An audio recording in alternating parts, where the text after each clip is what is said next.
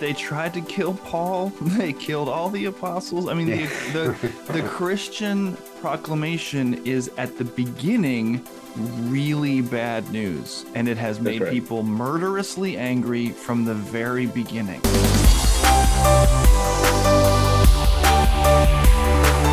Welcome to the Stand Firm podcast. I'm Nick Lannon of Grace Anglican Church in Louisville, Kentucky, and I am here today with Matt Kennedy of the Anglican Church of the Good Shepherd in Binghamton, New York, and Jady Koch of St. Luke's Anglican Church in Hilton Head, South Carolina. How are you guys? Excellent. Yeah, great, Nick. Thanks. Matt, I heard, haven't heard back from your people. Is there any interest in my get rich quick proposal of a Preventing Grace boudoir calendar featuring photos of you and Anne podcasting and drinking tea in bed while surrounded by your menagerie of animals? I, I I must have missed that suggestion. I, I must not have seen it. Um, but I can tell you, my wife would probably not be not be acceptable. would not they should not find those terms acceptable. I'm envisioning like with with the comforters all the way up to your chins, but like Yeah, like, just like just the Amish, like bundling sex. That's what you sleep in. Is no, you sleep in some weird, some strange. no, we got we have this. We have this we got, You sleep this- like a like Yeah, a new like Japanese a bed. twenty-two year old, like a twenty-two year old bachelor. Like I'm picturing, like it's like a mattress. no, it's awesome. Okay, you you you should get you should throw away your bed and throw away your bed frame. Get get a Japanese, not a futon like the futons in the base in America, but these are like two inch thick Japanese mattress. it's like called a tatami mat, right? Yeah, me that. Yeah, and then and then stick a like maybe maybe maybe one memory foam layer over that, and and that's this. I found the secret to to sleeping and not waking up with aching backs or anything like this. So you should do this. It's great, and you should wake I up. always thought you you 3:45 slump, you and- would sleep in one of those like zero gravity, like hanging from your like hanging boots, like upside down. I don't know. I just have these thoughts about what's going on with the preparation for your one giant meal, you know, and then you get up at four and go for a walk, and you know, you got the, these rhythms. Well, I'm glad it fixed your back. That's good. yeah, Uh, that's good.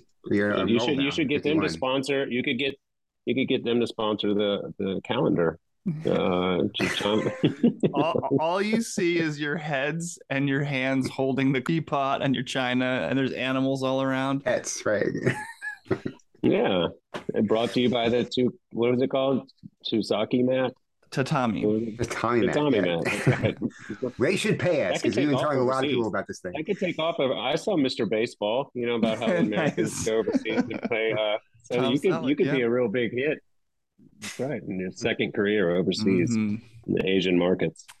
And Jady, you are installed as rector now. You're official, right? I am. That's right. We are. How was uh, that service? we are bishop official. Um, it was wonderful. It was great. It's online if anyone's interested. I mean, I don't like watching church online, so if you don't go, I won't blame you. But, but it was um for posterity. Ted Duval came down from uh, my old rector from um, uh, Christ Church and preached a great sermon. I mean, it's it's a little bit like a, a wedding service. I mean, it actually was sort of a kind of a wedding sermon, but instead of you know husband and wife, it was rector and Yeah. church. But you know, there's a lot of similarities to that, and and I had um you know it was it was emotional and meaningful and touching and all the things. I mean, it was um it was an appropriate, glorious end to a fairly long process. I mean, it's been about it was almost a year ago that I even started the application process, and then um, so it's sort of the end of a long, uh, wonderful, uh, but very thorough process. So here we are. So yeah, we're now. I keep joking. It's like you know, it's for better or worse goes both ways in this situation here. So here we here we go. But but it's been great. I've been enjoying. I've been fired back up the rector's forum, which I like to do, and you know, getting to preach a little bit longer, um, which is what they're used to, and uh, as I've said before, I've really enjoyed the the musicianship that they have at the church, and and it's great. We're sort of getting used to being island people, um, you know. So it's uh, there's definitely an island time, you know. There's an island life. I mean, there's a lot of people that come here and they are um, not uh, rushing anymore in their lives, and so. Um, but it's been great. It's been great. Thanks for asking. Yeah, cool. Well, you go with our prayers out into the ministry on Hilton Head Island. Amen.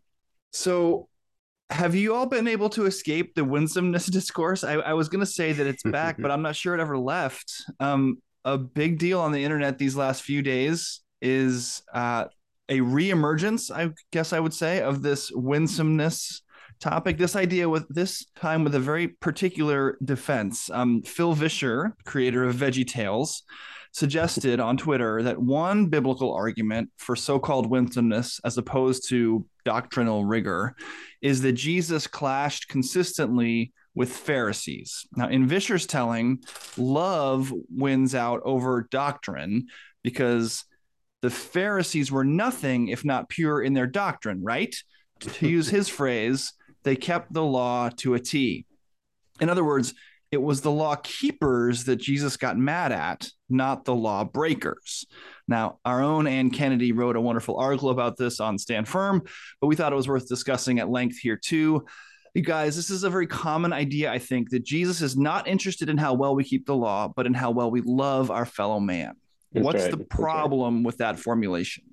The only way you get there is if you excise Mark 7 and Matthew 15 from your Bible, because in those two chapters, with actually Mark Matthew's just a, uh, uh, taking what Mark has written and well, whoever you think did it first. Anyway, both those chapters deal with uh, deal with Jesus's confrontation with the Pharisees over the question of the the tradition of the elders, and and. Right and there jesus points out that the the pharisees have taken the tradition of the elders and elevated those traditions uh, so that they have actually superseded the scriptures, and that and that these traditions have become for them the law of God, and and the the nature of those traditions was such that it actually by following them, you ended up disobeying in certain ways and violating the law of God. So the, the example that Jesus gives, and he's talking to the Pharisees, is the Korban law, where you, uh, where the, the law of God says, "Honor your father and your mother."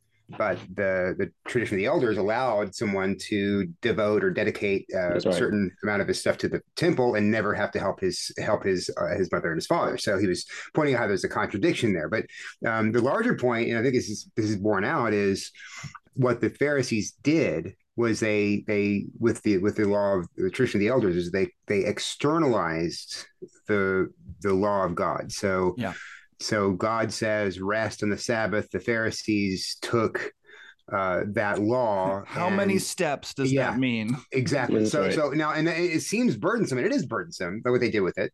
But you could also do it. You could also right. like if you if you could say it's actually a lowering. Right. If I did, if I do only 2000 steps here, 2000 cubits, walk 2000 cubits in the Sabbath, I have now rested on the Sabbath and I haven't plucked any, uh, any wheat from the, from the grain field out in the back. So, Hey, I am doing, I am fulfilling this law. And what happens is you never have to say, take the law and apply it to your own heart. Right. So the, so the, the, the what the, what the, uh, tradition of the elders was was actually a, a, a, great defense and a shield against the the power of That's the right, law. The accusation of the law. That's right. right to convict the sinner and to bring the sinner to repentance. And that's what Jesus was upset about. He was really mad, not because they were following the law, because they didn't even hear the law anymore because their traditions deafened them to it.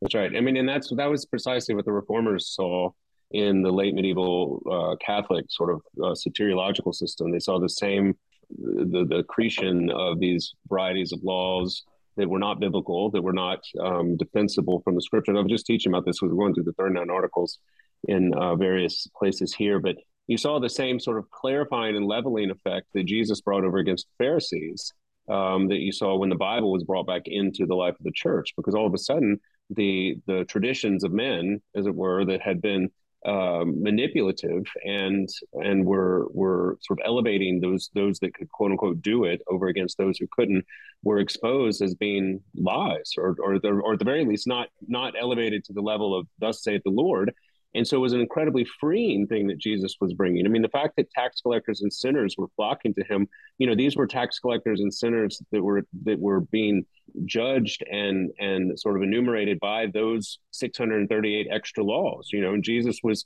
was not flagrantly, we know he he himself was not flagrantly violating his own law and by extension we believe that his you know we obviously think his disciples were following in his footsteps and so you know it was the famous interaction with the with the working and healing on the on the sabbath. You know we see that he says well the sabbath was made for man not made for the sabbath. You know and this is that's right right. Yeah.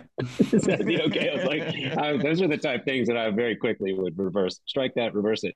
But at any rate you see this you know, you see by the time the Pharisees, by the time John the Baptist arrives and the Pharisees, you know, and the scribes were in power, the entire purpose and promise of who Jesus was going to be, the Messiah, had been reversed. And so instead of Jesus, well, instead of embracing him as the promised seed of Abraham that was going to open the promise to not just the Jews, but to the world, the Pharisees were very threatened by this because they had developed a, um, a system whereby there was very clear guidelines, and they were the gatekeepers. And so Jesus was just breaking down all these gates in preparation for what he would then send his disciples to the end of the earth to proclaim, not just to the Jew but to the Gentile.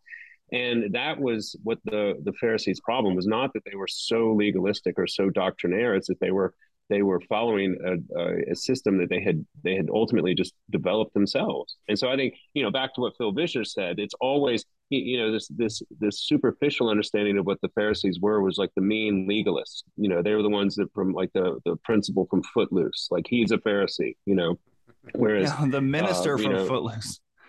oh, he's definitely a Pharisee and um, and you know to a certain degree there's some truth in that with respect to the following laws of your own devising and then calling yourself righteous you know i mean this is what uh, this is what pharisees did but uh, to somehow juxtapose pharisees over against the, the the true meaning of jesus which would somehow not be interested in the law at all is is just a fallacy. It's erroneous. It's it's it's easily debunked at a, at a, very quick level, and yet it's it's perpetuated. I mean, I thought it was funny that somebody referenced, I think it was Megan Basham's interaction with Phil, and they were like, "Oh, look, a, a journalist getting schooled by a biblical scholar," and I was like, I was like, oh, like, like, like well, I don't know, he's like the the voice of Larry cartoonist, right? Uh, but it's, a, a lot.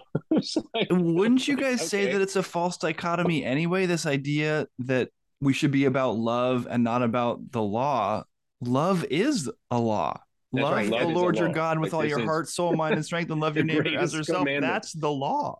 And that's a that's, that's a exactly really right. dangerous. Is...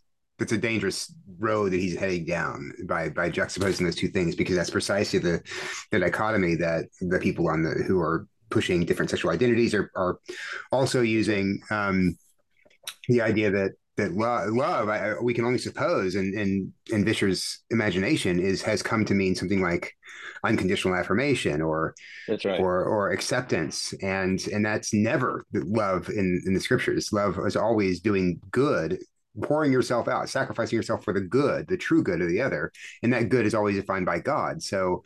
Um, so to love your neighbor who's involved in some kind of sin would would could not be affirmation if you if you if you if you affirm that you're actually hating your neighbor biblically. You're but, if you accept that you're you're doing harm to them. And even something as simple as like charity that's loving but it is the law to love yeah, is to obey the law right so so that that's all this you, you, that this goes to i think maybe what you're getting at is the the confusion that you hear from michael curry and others who uh, who will say you know the gospel is love god love your neighbor right, right. so so so if we just if we that's, that, that's that's the good like, news that's exactly oh lord and and that's that's, that's right. The horrible news. news. That's awful news. That's awful news. That's awful news because well, but that's why that they're is, modern Pharisees, right? Right because you can't do that. You you you you you have you, have, you don't even come close to approaching that's an um, announcement that'll drive you to your knees. loving god or loving your neighbor as you ought and so you're always guilty if that's if that's the gospel. You have no and, relief. Hmm. and that's and that's precisely the the i mean why the modern phariseeism is you know define the law the way that you want call the law the gospel and make people you know, think that doing that is somehow loving. I mean, that's what that's exactly what the Pharisees were doing. You know, they thought that they were following the laws because they were happy since they had created them themselves. And so you have these laws, the new laws of whatever you know the the current fad of um, you know the sort of leftward um, drift is. And our church celebrates this, and you have to get in line, and this is what we we stand behind. And if that's not loving, then I don't know what is. You know, it's like, well, the, the you don't know what is. That's right. The law is very clearly defined in the Bible, and that is what will convict, and that is what you're absolved from in the confession and absolution. And then you're free to to to figure out what loving your neighbor looks like in the redeemed life of, of, of the kingdom of God. I mean, that's that's what I was talking the other day with someone about this. You know, the actual forgiven person um, who who hears the law of God rightly spoken in their lives, confesses, repents, and believes then is inoculated, or at least this is what we're hoping for, against these claimants to the throne of law and saying, well, that, you know, show me where the Bible that's wrong. Tell me where God has spoken on this. And if he hasn't, well, then, you know, you're, you cannot bind my conscience in a way that the Holy Spirit has already freed. And that's the freedom of the Christian. You know, we've talked about this for years now when the racial things and the political things and all of these various laws of the scribes and Pharisees have been placed upon um, tender-hearted, um, soft conscience, you know, what Paul would say, weak in faith people. And you know, in part, we're we're trying to strengthen and defend people to say this is where the law speaks, and it speaks loudly, and it speaks decisively, and it will kill you. But when it has killed you, then you are raised to the new life of faith as a forgiven believer, and you, you can't be killed again. From, that's exactly right. You are free, and you know these people want to just impose like jesus says you want to put back on the very things that you yourself can't do you know it's like we're going to tie a millstone around people's necks and and we see it all the time particularly on twitter when you have sort of moderate quote unquote progressive christians just punching down as we'll say to the the people that they consider their their societal um, inferiors or something um, you know in the hopes that somehow they'll get more bylines in the New York Times or whatever. And it's um it's just so obvious and sad, and I just love to watch it play out because it, it will never ultimately satisfy. Uh, there won't be this argument won't be won because it's not fundamentally a Christian argument, and so Christian people will see through it and will just reject it. I thought it was interesting that you brought up Bishop Michael Curry there, Matt. The Episcopal Church, of which he is presiding bishop, commissioned a study, and the results came back earlier this year. And um, apparently, people think that Christians are hypocrites. This is something that we've all known for a long time. You know, every priest in every movie or show is the villain and a liar and worse. So this is no surprise to anybody. Except for the but... guy in Mindy Kaling's show. Oh, really? Guy, remember? I don't know that show. Remember, he was like cool and hip, and then he like I think they had like a romantic uh, oh. affair uh, during the, you know, so it's like, oh, great. anyway, sorry. In response to these survey results, Curry suggested that the church had a lot of work to do.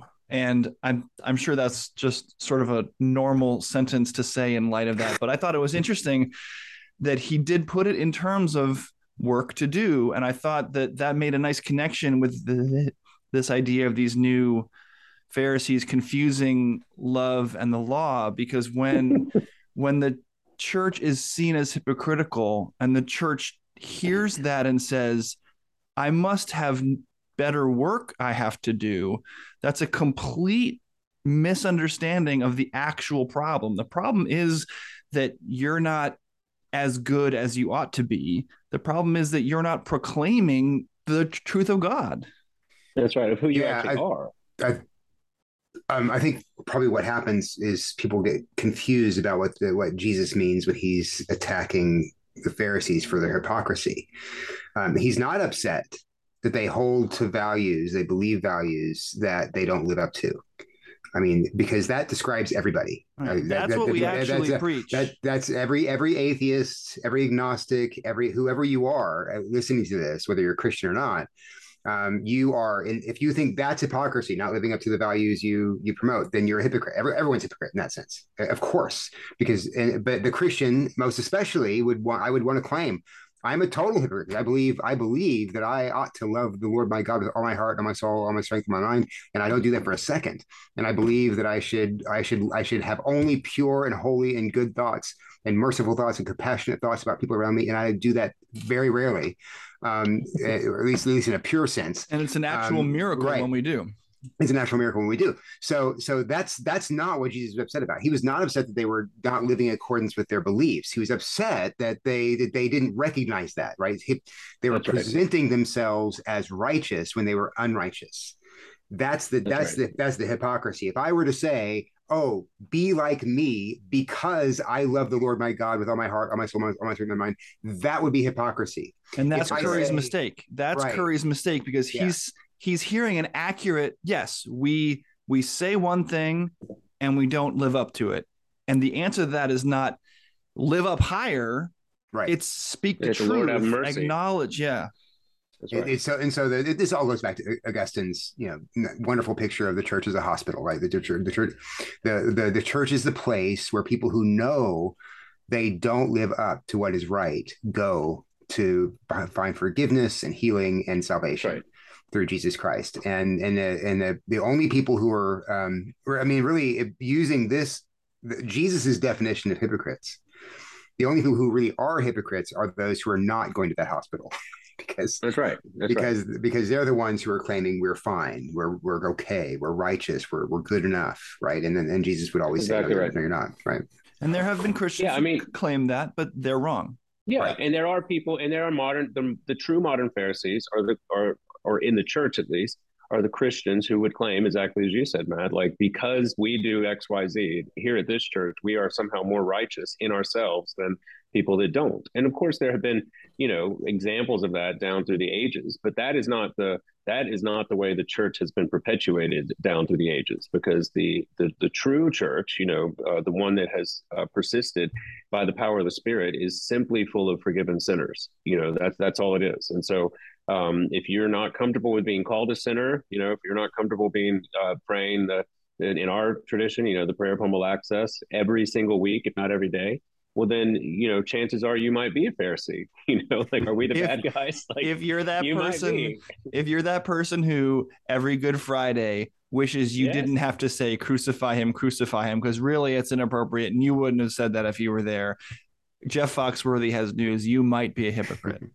exactly. Well, the, well, no, the, I've had people. We've had people say that. We know. We know. I know this person about whom Nick is speaking, but uh, but we've had people. You know, but if you go back and read the history, for instance, of the seventy nine prayer book, go back and read, and there's a number of different books. I'm blanking on the titles, but I, I can see them in my library.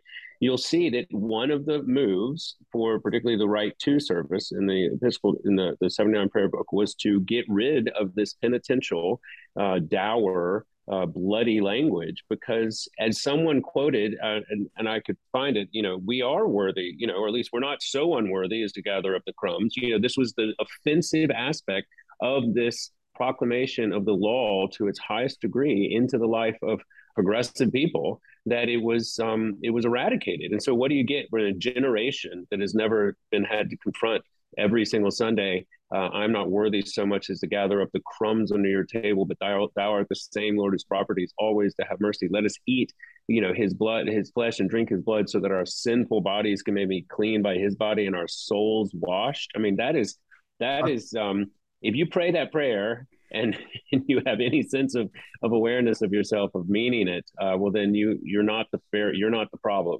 Uh, in, I'll in tell you, yeah. I mean, I'll tell you what you get after a couple of generations of not praying that prayer is you get sermons from the pulpit about how the woman, the Syrophoenician woman, um, who uh, said That's she right. would eat the crumbs off the table if only the Lord be merciful to her. How she taught Jesus a lesson about how how wonderful That's she was. Exactly right, right. So, so, so that, that, you don't you, that, you get that, sermons. Do you, yeah. do you remember the one with Paul when he when he mm-hmm. exorcised the demon from the the woman? He was somehow like imposing his will on her livelihood or something mean, this just, that was kind of a different story. Oh my goodness, yes, yeah, you it. can't even make this up. But I that think was... you know, here's here's here's the problem is that, and I don't understand these people who have children who don't see this more clearly. Like, no one would ever think as a parent that it is loving to simply say, "You do you." You know, you go like you go your own way. I mean, Fleetwood Mac can sing it, but like we're not. uh this is not love. Like it's the it's it's it's it's hate. You know, you know I mean, I don't I don't know that is, I don't I, you're you're at you're I think you're talking into a 1990s reality. I don't think that's true anymore. I mean, I mean, I I don't yeah, think I, mean, well, I don't I don't think a lot of parents who are not Christian parents and even some Christian parents, I don't think the the parents think that way anymore. I think you know. well, I'm talking about Christian parents. Those right? Well, maybe I don't know. It's just I mean, I think the to... idea basically is these little persons are beautiful and wonderful, and what we've got to do is shelter them from outside influences and let them blossom in their own wonderfulness. And that means not imposing our own values, our own rules on them, and letting them kind of flow into their own selves. That would be and, your, uh, your yeah. noble savage from yeah, yeah, yeah, yeah, yeah. But our, so many of the parents, even who say that, are in the meantime imposing their values like they're sheltering well, their they're right. sheltering their kids from the world and letting them bloom into whatever they might be until they touch a truck and then they must be a boy or until they play with a barbie and then they must be a girl. And that's just an imposition of another kind. Yeah. Right. you know we have yeah when they're taking you know they're they're indoct well they're teaching informing the children in the way that they want them to go just as you said nick. I mean i had friends of ours who you know had a picture of like their you know six month old in some sort of pride jumper who was like you know so and so is at the first their first pride parade ever. I'm like well right. this is no different than my picture of a six year old six month old in a little uh, bassinet at church. You know i was like we're just choosing to worship different gods here. This is what's happening. And you know i was listening to a podcast the other day was talking about the the the myth of neutrality i think that's being revealed. And when when we were thinking we were naive at least i was in college that somehow it would be non-Christians would just be sort of indifferent to me. But I, I think what has been revealed is what we see all, particularly through the Old Testament, um, is that the people with within or around whom we live um, are no less religious. They just worship different things. And if you deign to blaspheme their gods, like look out, yeah. you know. And this is where this is the the world that we are quickly um, inhabiting, at least here in in the West. And I think you know, all of this conversation about what love is outside the church looking in is essentially people saying we we think it's loving when you just tell us uh, that anything and everything we're doing is fine. And so if you don't tell us that well then we're going to point to something you're doing wrong and call you hypocrites and then continue to defend why we don't go to church. It's like well you know that's um i mean that we can't stop you from doing that but i certainly don't care or at least i'm not going to read a survey of non-christian people and their complaints about the church that doesn't involve um, you know the fundamental proclamation of the of the church which is that you know roman you know that he's crucified for our sins and raised for our justification. Like that if you have a problem if you don't if you have a problem with other things um, then we could talk but fundamentally that will be what continues to enrage and and provoke. You know, the law will provoke wrath until it kills finally, and you're raised to the new life of faith. And that's mean, just what we're seeing all around. That's that's a really good point, and and this is this is why uh, going back to what uh, you were saying earlier, Nick. This is why the the winsome thing or the winsome thing comes in because the some in the church think, well, the problem is we're just not we're not nice enough. We're not we're not articulating the things you know in a in a way that that people will perceive as affirming or acceptable, and so they're just turning us off, and we just need to be, you know, kind of go. But the, the, that's not the problem. I mean, we could be, you can be as nice as you want, um, but we've reached a point in our culture where where base essential Christian doctrines, where faith, basic faith commitments the Christians have, are so offensive um, to those around us that you can, you know, you can put on you know, and, and, you could you could put on the Mister Rogers outfit with a nice soft sweater and, and nice shoes, and you could sit down with your trolley and say and the little puppets and say, "Well, here's what Jesus says," and they're gonna and they're gonna they will think you are a hater and that you don't love. That's right. I mean, they tried to kill Paul. They killed all the apostles. I mean, yeah. the, the the Christian proclamation is at the beginning really bad news, and it has made right. people murderously angry from the very beginning. There's yeah. just no I, way I around that. I've been fighting this. I feel like since I was in college because I was in, around a group of people, and I love Young Life, and I think it's done some a lot of good. Uh, you know, I think there's some limitations. At any rate, you know, there was this mantra that you know, win the right to be heard, right? So you had to like somehow be friends. And I was like, I understand what you're saying insofar as you don't just walk up like a street preacher and, you know, say repent and turn. I mean, you know, although that has some success throughout human history. But but what they were trying to say, you know, what I kept pointing out to them was like, listen, here's the Christian message is that your soul is in eternal peril until unless you repent and believe in Jesus. So like how long do you think uh, you're going to wait before you spring this like rather important information on them? And then how do you expect that relationship to change? You know if you've had this relationship with someone for i don't know months or years even and then all of a sudden they're like wait what? You believe what? You you didn't tell me what? It's like oh yeah i forgot to tell you that um i actually believe that your soul has been in mortal peril for the past two years and i just kind of was working up the courage to tell you. It's like either way right yeah by, by the way you know it's like those surveys that people do they're like what's your favorite color? You know where uh, what's the last movie you saw? If you died today where would you go? It's like wait wait what? But the point is the point is that we need to be, and we have instructions. If only there was a book inspired by God that would give us, you know, uh, carefully, divinely curated uh, sort of practicals from various churches down through the ages that we could somehow look to, because you would then hope that there was a guy named Peter who would be writing under duress and persecution to his to his congregation, encouraging them to not only pray for those who are persecuting them, but to be prepared in season and out with a ready defense for the hope that they had and do so with gentleness and respect. so that if they dismiss or when they dismiss them, that it wouldn't be on account of their um, as it were, their flesh, but it would be for the actual reasons that that they're they're wrestling with. And so, you know, I keep going back to that because I and I tell my congregation this all the time: like, try as best you can to be as nice as you can, particularly with your unbelieving friends. I mean, you don't want to have you know be the Christian, um, the known Christian in your neighborhood who has like you know always hears the screams coming out of their house or doesn't cut their grass or like doesn't pay up at the you know HOL like get all that out of the way so that when they actually do get mad at you as Peter says it will be for the offense of the gospel. I mean that's what it will be. And so again I don't do that perfectly um, uh, and I but I do endeavor to do so because I know that I can be as nice and winsome and smiling and as sophisticated. I mean, I thought I thought once I got a PhD somehow I would be, um, you know, immediately respected amongst unbelieving people, if only because I could do something in German, you know. But that's just that was a joke too. They're like, you know, I had someone say like, um, they were it was a secondhand offensive comment that's for whatever reason they wanted to share with me but they're like yeah my my unbelieving friend i've been talking to says you know it doesn't matter if you if you write a PhD on the spaghetti monster in German or not. It's still just as ridiculous. And I was like, well, thank you for sharing hmm. that with me, I guess. but at any rate, like it was instructive because I said that's exactly what an unbelieving world will continue to use to defend itself against the actual claims of God over against sinners. And so, you know, we pray and trust John, or the high priestly prayer, that the that the Holy Spirit will bring conviction you know, that will bring, um, that will when when unleashed by the power of the word.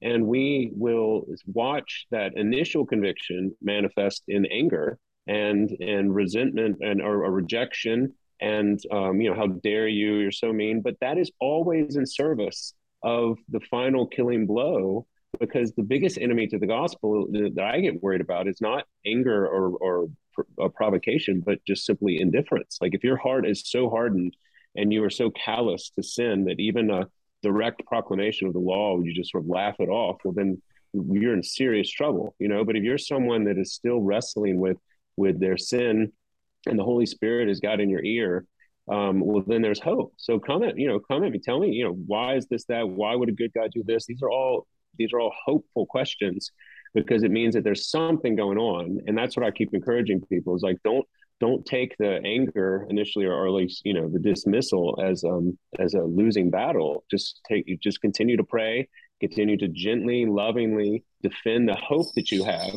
You know well here's son this is why i believe marriage should be relegated to a man and woman. Here's why i think that um, you know abortion should be um, you know eradicated. Here's why certain crimes should be prosecuted this way the other way. Like here's why like you know I just want you to know, and I love you, and we're just going to keep having this conversation. Like that's the work of the Christian, and it can be as winsome as it can be, but it will still send sinners, you know, scurrying behind trees, defending themselves against yeah. the accusation of God until that accusation is seen taken on their behalf in Christ, in which then it becomes, um, well, it becomes a new life. It becomes a um, entirely different, entirely different world.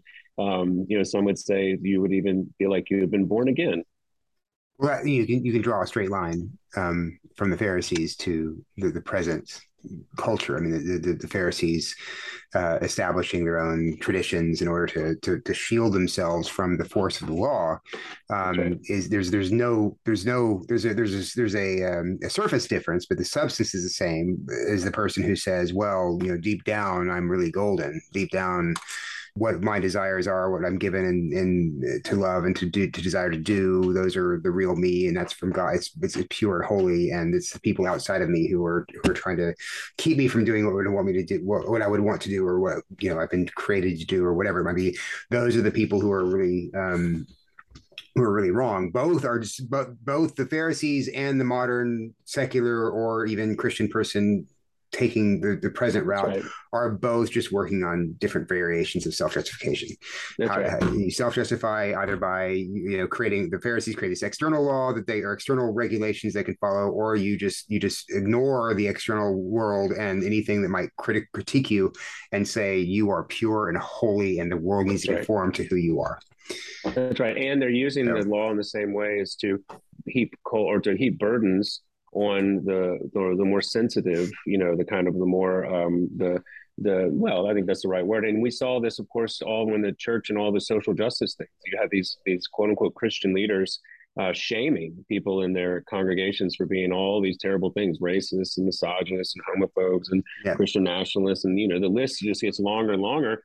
And it was um, you know by what standard? You know who said who who, who told you you were these things? You know look and and and, yeah. and they and you saw the same the same dynamic is that these people were were being um, abused and bludgeoned by the, the the leaders that were purportedly there to protect them. And it's again, I think it's a really good point, Matt, that it's it's really it's just a, a, a difference of degree, not kind, of what Jesus was standing up against when he was here on earth. It seems like the twin pithy statement versions of what Phil Vischer's trying to get at here are on the one hand, love them till they ask you why. And what he means be nice to them and so nice that somebody says, Why are you being so nice to me?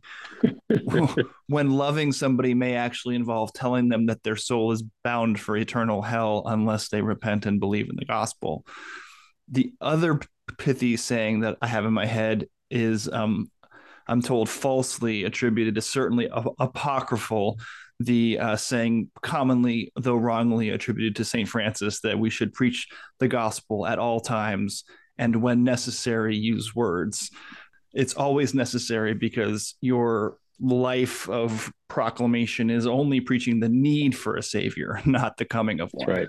Well, I mean, it, it also that, that's. I mean, I think that's probably every preacher's pet peeve saying when that ever comes out. just that that false St. Francis attribution, it just drives me insane. But I mean, what what what actually happens though is it it helps the person justify himself, right? Because if hey, look, That's right. Um, That's right we have a soup kitchen and I serve in the soup kitchen. So I'm preaching the gospel by me being a good person. What actually happens is when I'm serving the soup kitchen and people say, thank you, you're so, you're doing so, what you're being so nice. You're so wonderful. What you, this is, you are getting the praise, right? You're, you're, you, you are being exalted. Your good works are being displayed. You're getting the glory. That's right. That's right. And you are helping yourself. You're, you're justifying yourself um, before men. And also probably you may, you may even think if you, if that phrase is one of your favorites, maybe you're also justifying yourself before God on the basis of these works. You're not showing the love of Jesus unless you actually talk about Jesus. Say the reason we're feeding you is because Jesus saved me from my sins. I was I was I was starving right. and, and, and and near death, but Jesus gave me the gave me grace and fed me um, with His body yeah. and blood and brought me out of life. So here here's this and then now I can't help but do right. anything else. right, right. That's right. right. Yeah, I mean theoretically, the closest you could come to preaching the gospel with your with your life would be once because you would have to take a convicted death row inmate and like stand in his stead um, at his execution, and that would be like the closest you could do once. And then, and even then, it wouldn't be. It wouldn't be. It wouldn't be proclamatory. Would be, that's right. That was so, but it was like, well, if you really, I'm trying to think about it, if you really could somehow, that would be as close as you could get, and even then, it would be insufficient. So you'd be feeling pretty, pretty foolish up there with old St. Peter at the gates. But at any rate, um, no, you're exactly right there, Matt. That's why progressive churches, quote unquote churches, mainline across the board, across the world, are so easily um, manipulated into um, sort of we should say like um, well social justice causes and things because it is it is a mistaken understanding of it's a it's a Christless gospel or, or a crossless gospel um, that is actually relatively easy to to feel not only justified but to feel self-sacrificial in um, because it's often you know middle upper middle class people um, you know papering over their guilt and and shame with um you know another orphanage in Africa another water project here another which are all good things. But it's um to, to your point it's not the gospel. And it's um it's allowing people to perpetuate this misunderstanding that the the law of God, i.e., love, is somehow the good news. And that is the good news, but only when it's seen as fulfilled in Christ for sinners. And that's um, will be a perpetual misunderstanding that we'll will obviously continue to address, but we'll see manifest, I think, in every generation of the church, which is one of the reasons we have been called to um, to point it out. Our sermons consist of bad news and good news. That's right. Well, somebody once wrote a book on the distinction between those two things, law and gospel. I don't know. There's been a couple out there yeah, over, the, over the years. One or two. Check them out. Well, thank you as always for listening to Stand Firm this week. If you would like to keep the conversation going, you can be in touch with us, rate and review the podcast on iTunes, or send us an email at mailbag at standfirminfaith.com, or you can join the Anglicans for the Gospel Facebook group. Thanks to Jady Koch and Matt Kennedy. I'm Nick Lannon, and Lord willing, we'll be back next week. Until then, by the grace of God and Jesus Christ, we'll be standing firm.